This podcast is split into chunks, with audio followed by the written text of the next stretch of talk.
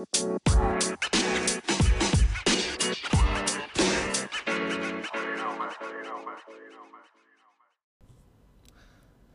สดีครับ แล้วก็มาพบกันกับโชคโชกุนพอดแคสต์นะครับ หลังจากที่ไม่ได้ลงมานานมาก ๆ แล้วครับ เพราะว่าหลายอย่างครับ เพราะว่าในช่วงที่ทุกคนก็รู้อยู่แล้วนะครับ ว่าตอนนี้มันก็คือช่วงอะไรนะครับ วันนี้เป็นวันที่ 13 ของเดือน4นะครับ เป็นเป็นช่วงเวลาของการเกิดวิกฤตโควิด -19 นะครับ ช่วงที่ทุกคนกำลังจะได้เจอกับความเปลี่ยนแปลงและผลกระทบอันมากมายนะครับ ในทั้งเชิงของสุขภาพของใจ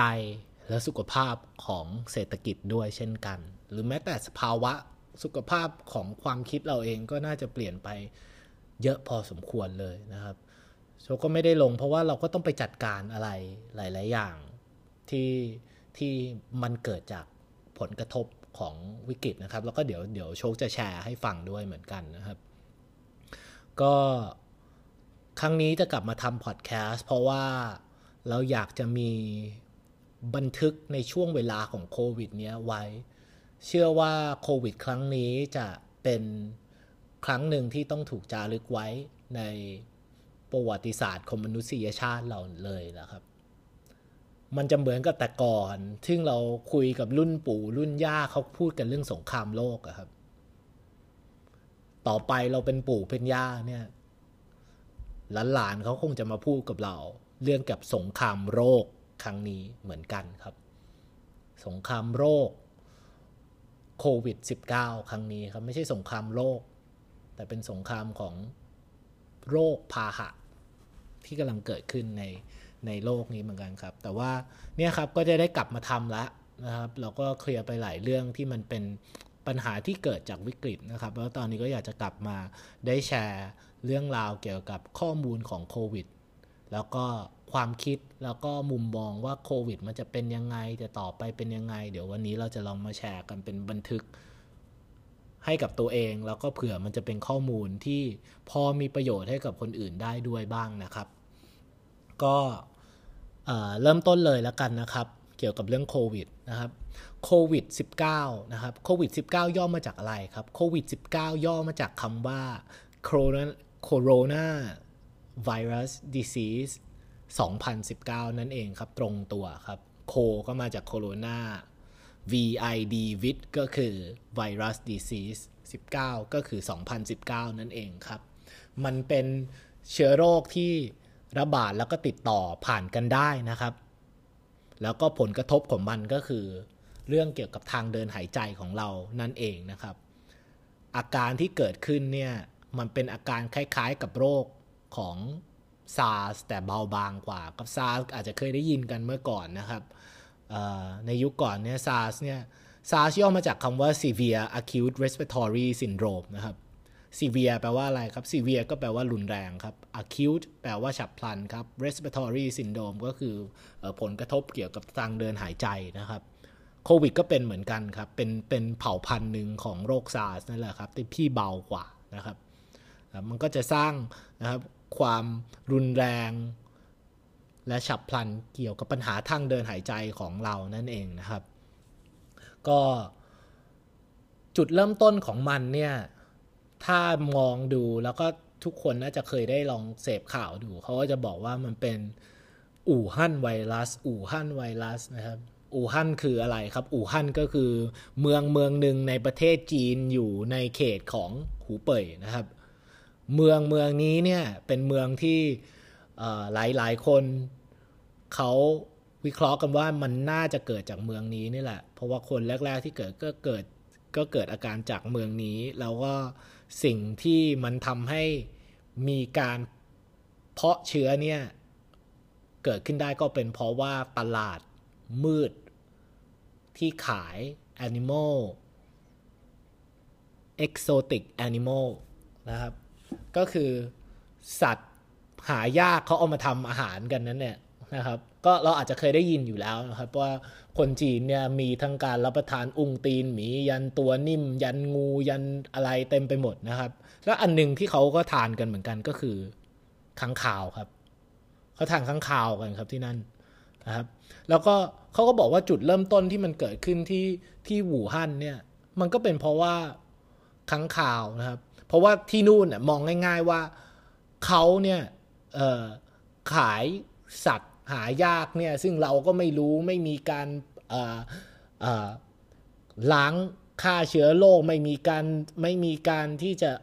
คุมประสิทธิภาพในการแปรรูปอาหารหรือการทำอะไรเลยนะครับเขาไม่ได้มี ISO ไม่ได้มีออยไม่ได้มีอะไรเกี่ยวกับอันนี้ครับ ก็เลยเป็นจุดที่ โรคเนี่ยมันสามารถบ่มเพาะและพัฒนาได้ เขาบอกว่ามันเหมือนกับตลาดสดที่มีแต่ค้างคาวงูตัวนิ่มอะไรเต็มไปหมด แล้วเขาบอกว่าสิ่งที่มันอาจจะเป็นเหตุผลที่ทำให้ไวรัสตัวนี้พัฒนา เพราะว่ามันมีการผสมกันของหลาย ๆ สัตว์หายากนะครับ มันมีการผสมกันของหลายๆสัตว์หายากแปลว่าอะไรครับ แปลว่ามองง่าย ๆ ครับเหมือนตลาดสดนะครับเขามีถาดน้ำแข็งอันหนึ่งวางอยู่นะครับ เฉียงเฉียงนะครับ เขาวางข้างข่าวแช่แข็งไว้นะครับ แล้วก็วางปนกันกับสัตว์อื่นหมด อาจจะวางปนกับอุ้งตีนหมี อาจจะวางปนกับตัวนิ่ม และตอนเลือดที่มันไหลลงไอ้น้ำแข็งเนี่ย มันไปผสมกับเลือดของสัตว์อื่น ๆ ที่มันก็อาจจะมีไวรัสเบาบางของมันในแต่ละตัว มาผสมกันก็กลายเป็นไวรัสเผ่าพันธุ์ใหม่นะครับก็เลย อาจจะกลายเป็นจุดบังเกิดของโควิด -19 นะครับ อันนี้คืออันแรกครับ สันนิษฐานอื่นๆ มีมากมายจนผมไม่สามารถที่จะยืนยันอะไรได้เลยว่ามันคืออะไรแน่ที่เป็น origin หรือจุดกำเนิดของโควิดนะครับ จุดกำเนิดของโควิดเนี่ยถ้าไม่ใช่อู่ฮั่นแบบผมอ่านมา มันมียันว่ามันมาจากห้องแลบของสหรัฐ บางคนก็บอกว่ามันมาจากห้องแลบของจีน ซึ่งเขาวิจัยเรื่องเชื้อโรคอยู่ แต่ทำหลอดแตกบ้าง คือมันมันเป็นได้หลายอย่างมาก เอาเป็นว่าอย่างเดียวที่เรารู้ตอนนี้ครับ ก็คือว่าทุกครั้งที่เรารู้อะไรใหม่เกี่ยวกับโควิด มันก็ทำให้เรารู้ได้ว่าเราไม่รู้อะไรเลยมาตลอดเลยนะครับ มันมันมันใหม่กับเรามากขนาดนั้นนะว่าทุกอย่างที่เรารู้มันก็หักล้างกันไปเรื่อยๆเรื่อยๆเรื่อยๆจนแบบ เราไม่รู้อะไรมันแน่นอน เอาเป็นว่าสิ่งที่เรารู้แน่ๆนอนๆตอนนี้ก็คือว่าถ้าเราติดแล้วมันจะเป็นยังไงบ้างดีกว่านะครับอย่างที่บอกไปครับว่ามันเบาบางกว่าโรคของซาร์สซึ่งซาร์สที่เป็นโรคทางเดินหายใจขั้นรุนแรงนะครับ เมื่อก่อนที่มันมีการระบาดขึ้นในทวีปของฝั่งเอเชียนะครับ ทางเดินหายใจเนี่ยตอนนั้นเนี่ยโอกาสตายจากซาร์สของคุณก็คือ 10%หรือมากกว่านะครับก็ค่อนข้างที่จะน่ากลัวนะครับตัวโควิดเนี่ยทำทางเดินหายใจเราเนี่ยมีปัญหานะครับคล้ายๆ กับปอดบวมหรือนิวโมเนีย แต่เบาครับ80%ของคนจะหาย 20%จะต้องรักษาในโรงพยาบาล และใน 20%ที่รักษาในโรงพยาบาลเนี่ยก็จะหายแล้วก็จะมีส่วนน้อยออกจากร้อยก็ประมาณสัก3%เนี่ยที่มีโอกาสที่จะเสียชีวิตจากโควิด ก็คือน้อยกว่าตัวซาร์นั่นแหละ แต่ทำไมมันกลายเป็นเรื่องใหญ่มากขนาดนี้ครับ มันเป็นเรื่องใหญ่มากขนาดนี้ก็เพราะว่ามันเบาแต่ก็มีโอกาสตายคน ใคร ๆ ก็ไม่ได้อยากตาย แต่มันเบามากจนมันเป็นพาหะที่มันสามารถที่จะแพร่กระจายได้โดยที่เราอาจจะไม่รู้ตัวด้วยซ้ำว่าเราคือส่วนหนึ่งของพาหะ เราอาจจะไม่รู้ตัวด้วยซ้ำว่าเรานั่นแหละก็คือก็คือคนที่กำลังแพร่เชื้ออยู่นะครับ คนที่จะโดนกระทบมากสุดก็คือคนคนที่มีโรคทับซ้อนอยู่แล้ว คนที่อายุมากหน่อย 60 อัพ ซึ่งมีภูมิต้านทานต่ำ นะครับตรงนี้ครับ หรืออีกแบบหนึ่งก็คือคนที่ไม่สามารถที่จะได้รับการดูแลหรือได้รับการรักษาจากทางการแพทย์นะครับ คนพวกนี้ก็จะเป็นคนที่มีโอกาสเสี่ยงเยอะ เราเป็นพาหะโดยที่ไม่รู้ตัวก็ได้ เราอาจจะไปติดจากไหนมาก็ไม่รู้เดินทางนิดๆหน่อยๆอยู่ดีไปติดแล้ว แล้วเรา ทานข้าวกับครอบครัว ทานข้าวกับคุณพ่อ ทานข้าวคุณแม่ ทานข้าวกับอากง ทานข้าวกับอาม่า เราอาจจะกลายเป็นพาหะโดยที่ไม่รู้ตัวก็ได้นะครับ เพราะว่าอาการมันบางมากครับ common symptoms ของมันนะครับ ก็คือว่าอาการทั่วไปของมันเนี่ย ก็คือไข้ ไอ หายใจไม่สะดวก ปวดเมื่อย คือของพวกนี้เนี่ย เราเป็นเป็นหายหายกันมาทั้งชีวิตอยู่แล้วอะ่ะ เราก็เลย ยากมากที่จะวินิจฉัยอ้าวแล้วอย่างนี้เราก็อาจจะถามว่าอ้าวแล้วมันไม่มีเครื่องตรวจให้มันรู้เลยว่ามีไวรัสมีครับ มีเครื่องตรวจเหมือนกันครับ แต่ว่าเครื่องตรวจพวกนี้เนี่ยยังไม่ได้มาถึงไทยแล้วก็มาถึงไทยไม่ได้ครอบคลุมพอนะครับ แปลว่าอะไรครับ แปลว่าคนที่มีเครื่องตรวจเนี่ยต้องมีปัญญาจ่ายครับเพราะมันไม่ไม่ได้ถึงพอแปลว่ามันมีดีมานมากกว่าสป라이ครับ แล้วก็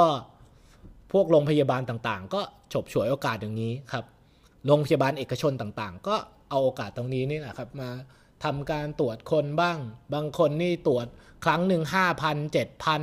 ถูกสุดผมเห็นสองพันห้าก็ยังแพงอยู่ดี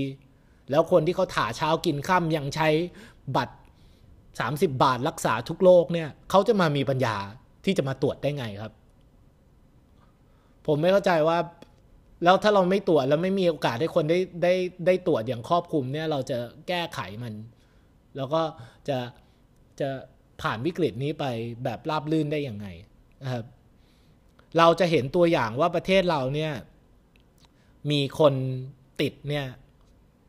ไม่ได้มากขนาดนั้นนะครับหลักสองพันกว่า แต่เราก็ไม่รู้ว่าตัวเลขจริง ๆ มันเป็นยังไง เพราะเราไม่ได้มีเราไม่ได้มี เครื่องมือในการตรวจที่ทำให้เราได้วินิจฉัยได้อย่างครอบคลุมนะครับ มันไม่ได้เหมือนกับเกาหลี ซึ่งเขาสามารถที่จะตอนนี้เป็นวลีระดับโลกนะครับคือคำว่า flatten the curve นะครับ เป็นคำว่าทำยังไงให้กราฟของคนที่มันขึ้นเนี่ยเพราะมันแพร่เชื้อง่ายเหลือเกินเนี่ยมันลดลง วิธีที่เกาหลีทำก็คือยังไงครับ วิธีที่เกาหลีทำก็คือ การลดลงด้วยการพยายาม ที่จะตรวจคนให้ได้มากที่สุดของเขานี่มีทั้งสเตชันในการตรวจนะครับ สถานีในการตรวจมีทั้งคนที่เดินเท้าแล้วก็สุ่มตรวจคนทั่วไปเลยด้วยนะครับ มันก็ยิ่งทำให้แบบมันชัดเจนมากยิ่งขึ้น วิธีการที่จะควบคุมมันก็ง่ายขึ้น เพราะเรารู้จำนวนที่จะที่จะต้องรักษานะเพราะเขาก็ต้องรู้ว่าเออเขาต้องเตรียมอะไรขนาดไหนอะไรยังไงบ้างครับ มันไม่ได้เกี่ยวกับการที่จะตาย เพราะว่า เพราะว่าคุณเป็นโรคคุณมีโอกาสมากกว่า ถ้าคุณไม่ได้รักษาหรือคุณไม่ได้วินิจฉัยอะไรเลยนะครับนี่ครับก็คือปัญหาของประเทศไทย เราก็เลยไม่รู้ ขนาดเกาหลียังพูดเองเลยว่าเขาตรวจแล้วก็สามารถทำการควบคุมได้ดีขนาดนี้เขายังบอกว่ามันยังมีคนอีกเกินกว่า 30%ที่ไม่ได้มีการตรวจมีคนอีกมากมายที่ยังไม่การตรวจ แล้วก็กลายเป็น carrier หรือผู้ที่จะไปแพร่เชื้อได้ต่อนะครับเขาขนาดเขาเนี่ยทำแบบครอบคลุมขนาดนี้เขายังเขายังรู้ตัวเลยว่าเขาไม่สามารถตรวจได้ทุกคน แล้วก็ยังมีหลายคนที่ยังไม่ได้มีโอกาสตรวจนะครับ แต่ของเราเนี่ยเราเรายังไม่ได้ตรวจมากขนาดนั้น นี่ก็คือ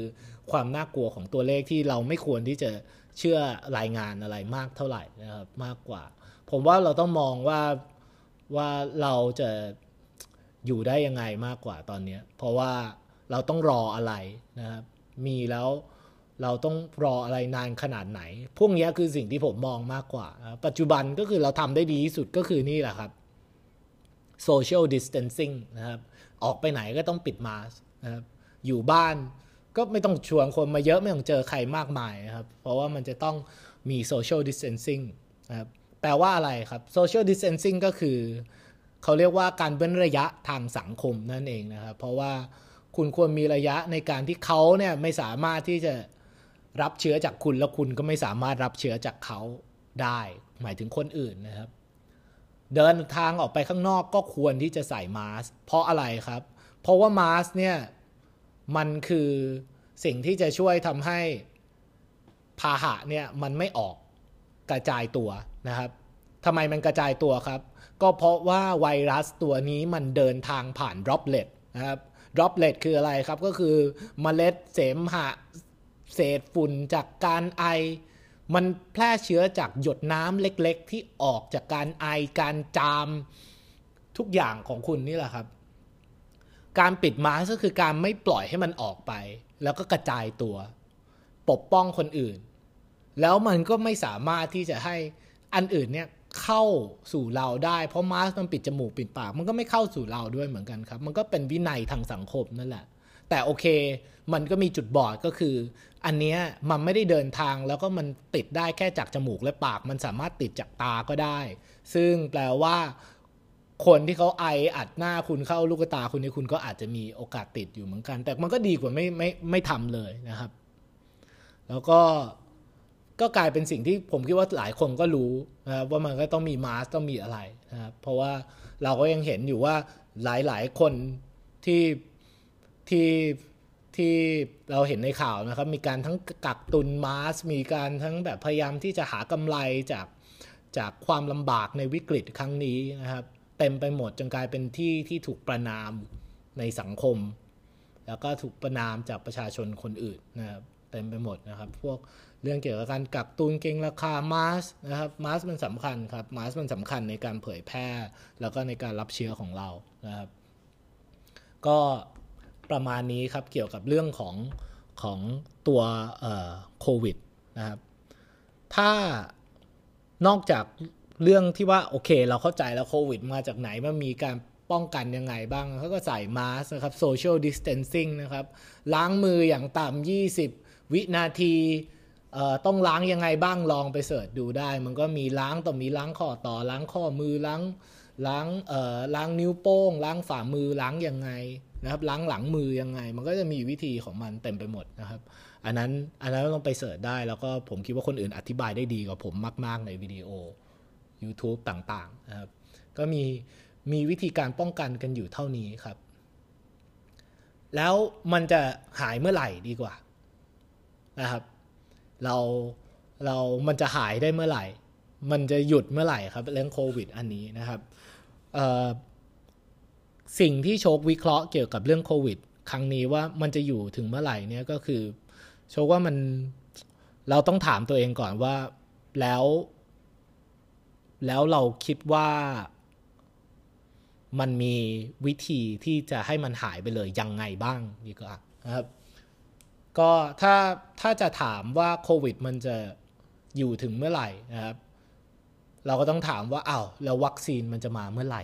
นะครับวัคซีนมันจะมาเมื่อไหร่ อันนี้คือ ultimate นะครับ อันนี้ก็คือแบบวิธีที่ดีที่สุดก็คือถ้ามีวัคซีน วัคซีนมัน work ก็สามารถจัดการได้เป็นมีภูมิต้านทาน ทุกคนมีภูมิต้านทานกับโควิด จนโลกสามารถกลับมาที่จะหมุนในแบบเดิมได้ โอเคครับ อันนั้นก็ดีครับ แต่การที่จะมี วัคซีนได้เนี่ยคุณต้องใช้เวลานะต้องใช้เวลาในการศึกษา ต้องใช้เวลาในการที่จะวิจัยนะครับ หลังจากที่โชคได้อ่านมาแล้วก็เริ่มที่จะมั่นใจว่าวัคซีนต้องใช้เวลาอย่างต่ำปีถึงปีครึ่งอย่างแน่นอนนะครับ เพราะอะไรครับ โอเคครับเราเห็นข่าวใน Facebook กันตลอดเวลาว่าเฮ้ยเดี๋ยวมีวัคซีนออกมาแล้วนะ มีการวิจัยวัคซีนแล้วนะ วิออกมาแล้วเนี่ยคือเพิ่งออกมาเพื่อให้เทสเพื่อออกมาให้ได้วิจัยนั่นแหละครับ มันยังไม่ได้พร้อมที่จะให้คนเอามาใช้ตอนนี้ เหมือนที่บอกตอนแรกว่าโควิดอะมันเป็นโรคที่ยิ่งเรารู้เรายิ่งไม่รู้นะครับ แล้วคุณกล้าหรือเปล่าล่ะครับ การฉีดวัคซีนเลยตอนนี้ถึงคนบอกว่ามี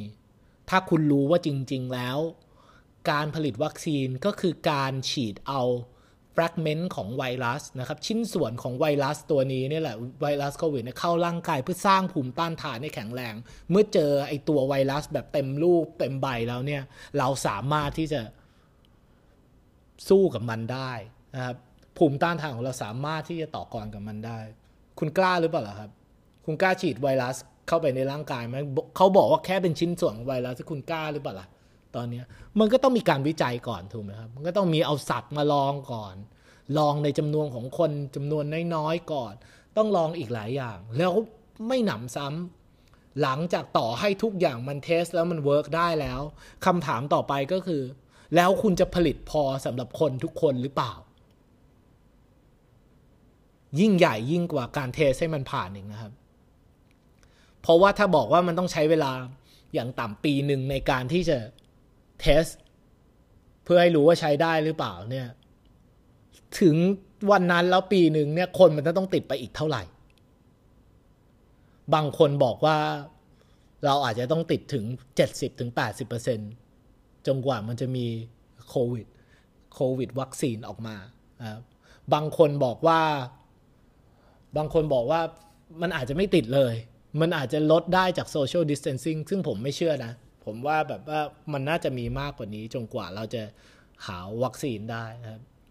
แล้ววัคซีนที่ผลิตมันจะมีจำนวนพอไหม ถ้ามันมีคนติดจริงๆเนี่ยเจ็ดสิบแปดสิบเปอร์เซ็นต์ของทั้งประชากร พอไหม มันมันก็ไม่มีทางที่จะพอนะครับ นี่แค่พูดถึงแค่พูดถึงแค่เมกาอย่างเดียวเนี่ย ตอนนี้ก็ไปเท่าไหร่แล้วนะครับ คุณจะหาวัคซีนมา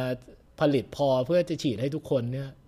ก็ยากแล้ว ไอ้คนที่ติดไปแล้วก็ต้องรักษาอีกนะครับ ไอ้คนที่ติดไปแล้วเนี่ยก็มีโจทย์เหมือนกันว่า คนที่ติดไปแล้วเราต้องต้องรักษาเนี่ยแล้วต้องรักษาผ่านโรงพยาบาลเนี่ยมันต้องมีเครื่องช่วยหายใจนะครับ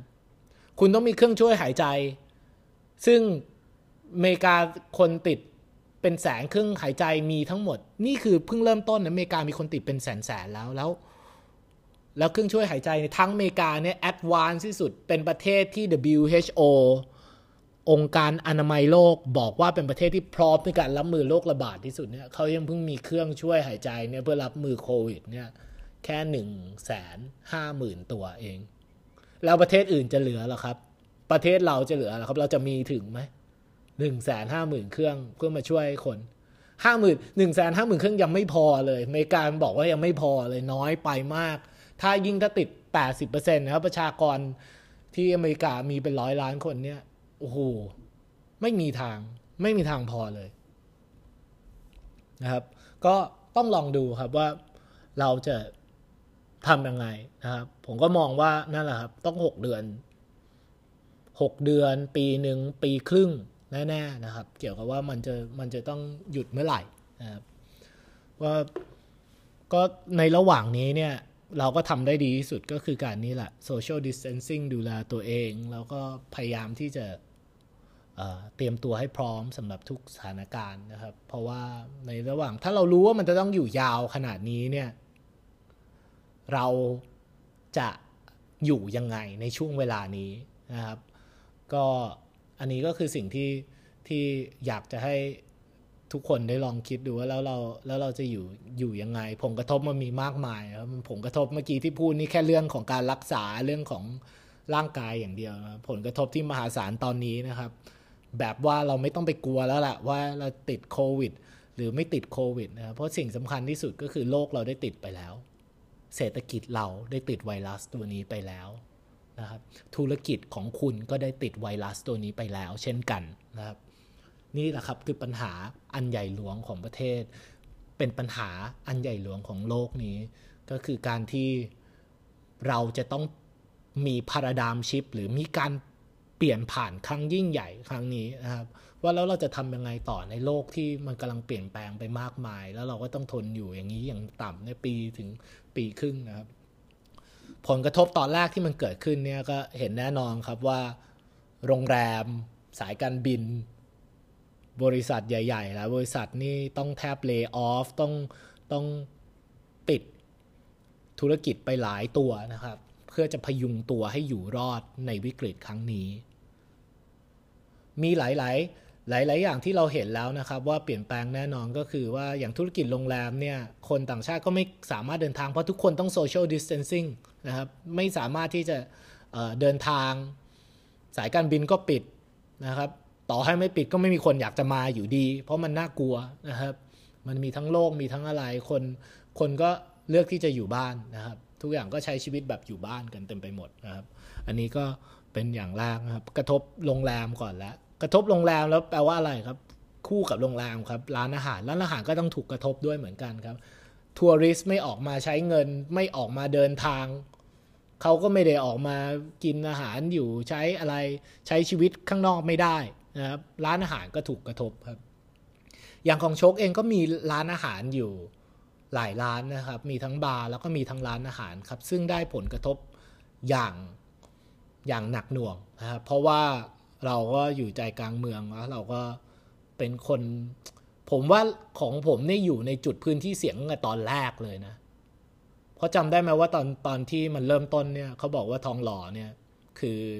พื้นที่เสี่ยง เขาบอกว่าเพลินจิตที่มีคนติดอยู่ที่อาคาร all season ผมของผมก็อยู่แถวเพลินจิต อีกอันหนึ่งผมก็อยู่ทองหล่อของผมโดนปิดก่อนเลยนะครับก็ผลกระทบแน่นอนครับ เพราะว่าเรายังมีสัญญาที่เช่ากับเจ้าของที่เรามีพนักงานที่ต้องรับผิดชอบนะครับ ก็กระทบเต็มไปหมดนะครับ เราก็เราก็บางคนบางร้านเขาก็เลือกผันตัวเอาร้านอาหารมาทำ Delivery นะครับ บางคนเขาก็ต้องพักไปเลย ซึ่งอย่างของโชคโชคเลือกที่จะพักมันก่อนดีกว่า เพราะว่าคุณจะ Delivery ทำไม ถ้ามันไม่มีมีแต่ความไม่แน่นอนนะครับ Delivery ไม่มันมันก็ไม่ได้ช่วยที่จะครอบคลุมค่าใช้จ่าย แล้วภาระที่เราต้องมีอยู่แล้วด้วยนะครับ เราลงทุนร้านมาทำหน้าร้านสวยๆ เราทำลงทุนแก้วจานชามมีบุคลากรที่เรา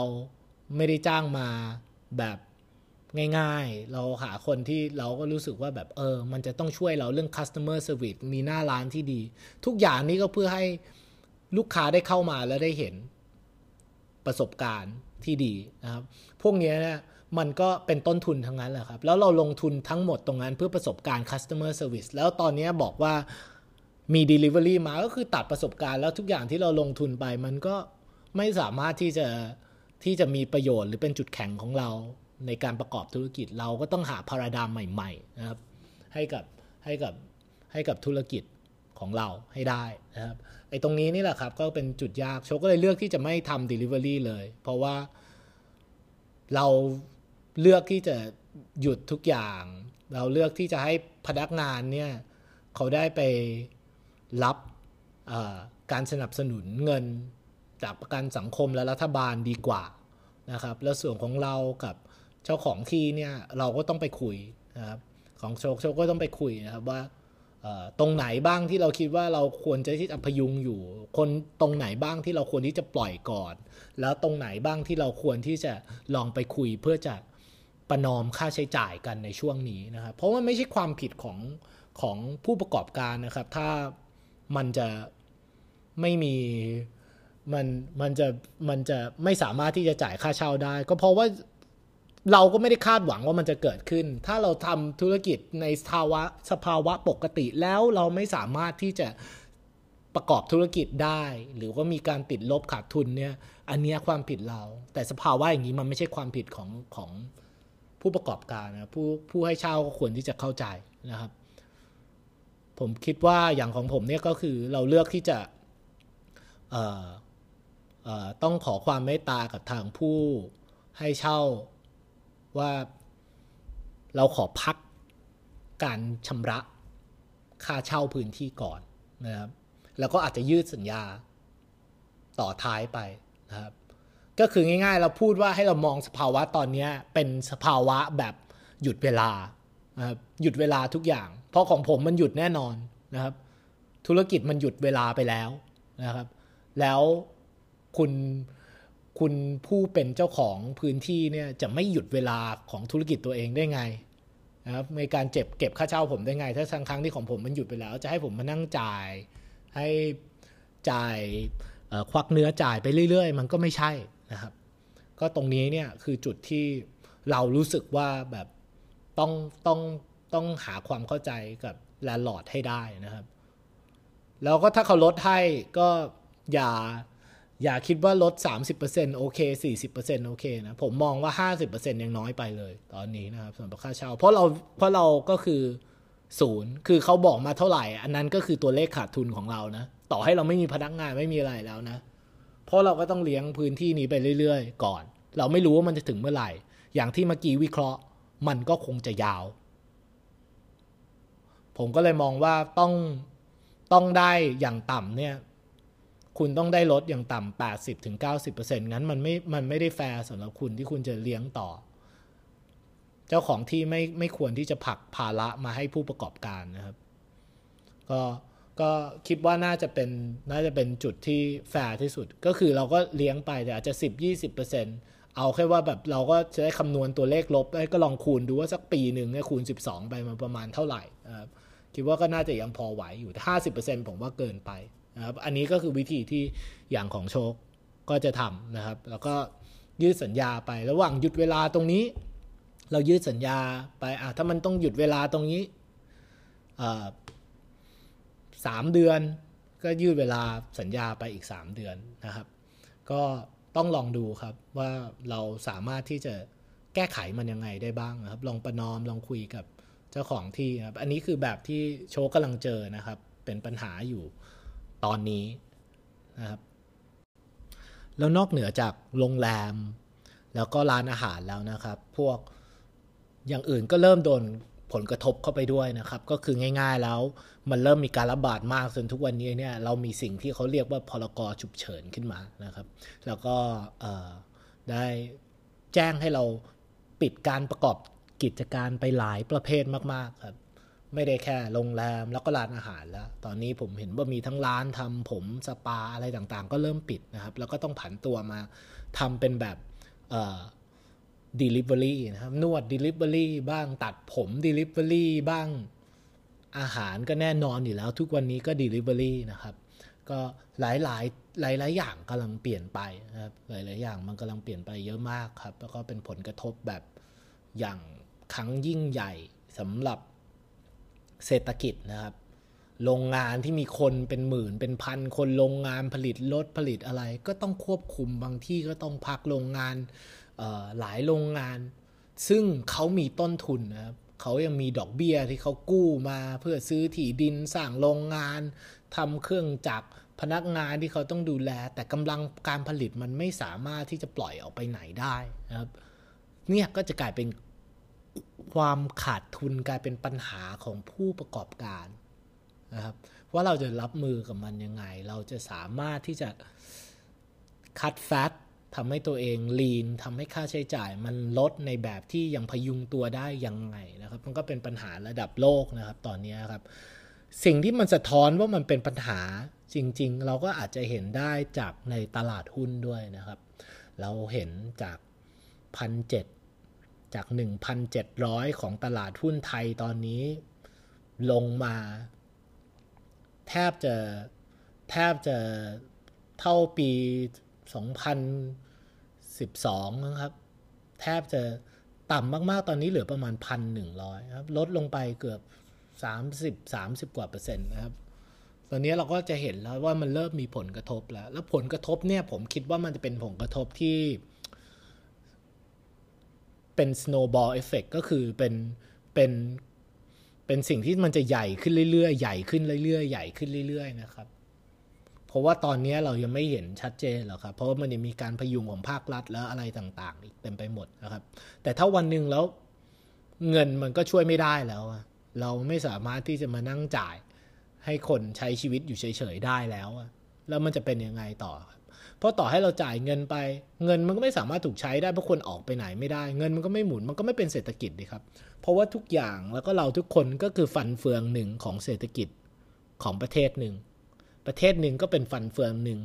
ของเศรษฐกิจทั้งโลกนะครับ ก็แปลว่าถ้าฟันเฟืองเล็ก ๆ ที่ขับเคลื่อนประเทศชาติเนี่ยมันหยุดหมด ประเทศชาติฟันเฟืองก็ต้องไม่หมุน ประเทศชาติฟันเฟืองไม่หมุนไปหนึ่งอัน ประเทศอื่นมันก็หมุนไม่ได้ นะครับ ทุกคนมันทำงานร่วมกันหมดครับ โดยความที่เรารู้หรือไม่รู้ก็ตามครับ เนี่ยครับมันก็เลยจะเป็นปัญหาที่กระทบทุกคนมาก ๆนะครับ ตอนนี้นะครับ ก็นี่ก็คือสิ่งที่กำลังเกิดขึ้นอยู่ทุกวันนี้นะครับโควิดคืออะไร เกิดขึ้นยังไง ป้องกันยังไง ปัญหา ที่เรากำลังเจออยู่ทุกวันนี้ มันมีอะไรบ้างนะครับ เมื่อกี้ก็ แชร์ไปพอสมควรแล้ว แล้วก็ครั้งต่อไปก็อาจจะมาแชร์ว่าหลังจาก หลังจากพวกนี้แล้วเนี่ยเรามองว่าวิกฤตมันจะต้องจบเมื่อไหร่ แล้วถ้ามันจบแล้วแล้วแล้วมันจะเป็นยังไงต่อ แล้วเราจะรับมือยังไง อะไรคือชีวิตเรา ในช่วง post covid ก็คือหลังโควิดสิ้นสุดชีวิตเราจะเป็นยังไง เดี๋ยวข้างหน้าโชคก็จะเอามาแชร์ในมุมมองของโชคด้วยเหมือนกันนะครับ ว่าว่าที่เรามองว่ามันจะเป็นอย่างงู้นมันจะเป็นอย่างนี้เนี่ยส่วนตัวของโชคเองแล้ว โชคมองว่ามันมันจะเป็นยังไงนะครับ แล้วก็สุดท้าย ก่อนที่จะลากันไปนะครับ ก็อยากจะทิ้งท้ายไว้ด้วย ข้อความประโยคหนึ่งครับ ซึ่งแบบซึ่งอยากจะให้ทุกคนได้มองว่าวิกฤตครั้งนี้มันคงจะทำให้หลาย ๆ อย่างมันเปลี่ยนไป แล้วเราคงมองโลกใบนี้เนี่ยไม่ได้เหมือนเดิมสักเท่าไหร่อีกแล้วนะครับเป็นคำพูดที่เขาบอกว่านิยามในชีวิตของเราเนี่ยหลาย ๆ อย่างเนี่ยมันก็มันก็คงจะต้องเปลี่ยนนะครับ เพราะว่าโควิดมันกำลังจะทำให้วิธีคิด เรื่องความสุข ความสำเร็จ ความเท่ต่างๆนั้นเนี่ยมันจะต้องเปลี่ยนไปอย่างสิ้นเชิงนะครับ แล้วก็อยากจะปิดท้ายด้วยคำพูดคำนี้ครับว่า happiness is the new rich นะครับ ความสุขจะเป็นความรวยในรูปแบบใหม่นะครับ inner peace is the new success นะครับ ความสงบในใจตนก็จะเป็นความสำเร็จ ในรูปแบบใหม่ health is the new wealth นะครับ สุขภาพจะเป็นความมั่งคั่งในรูปแบบใหม่ และสุดท้ายครับ kindness is the new cool และความโอบอ้อมอารี การเห็น แล้วก็เข้าใจผู้อื่น จะเป็นความเท่ในรูปแบบใหม่ครับ เรากำลังจะมีนิยามใหม่ ๆ ให้กับความรู้สึกและความคิดเต็มไปหมด และในระหว่างนี้เนี่ย เราก็ควรพยายามที่จะเรียนรู้มัน พยายามที่จะลองสังเคราะห์ดูว่ามันจริงหรือเปล่าครับว่า value คติหลาย ๆ อย่างในชีวิตของเรากำลังเปลี่ยนไป ขอบคุณครับ แล้วก็พบกันใหม่ใน EP หน้าครับผม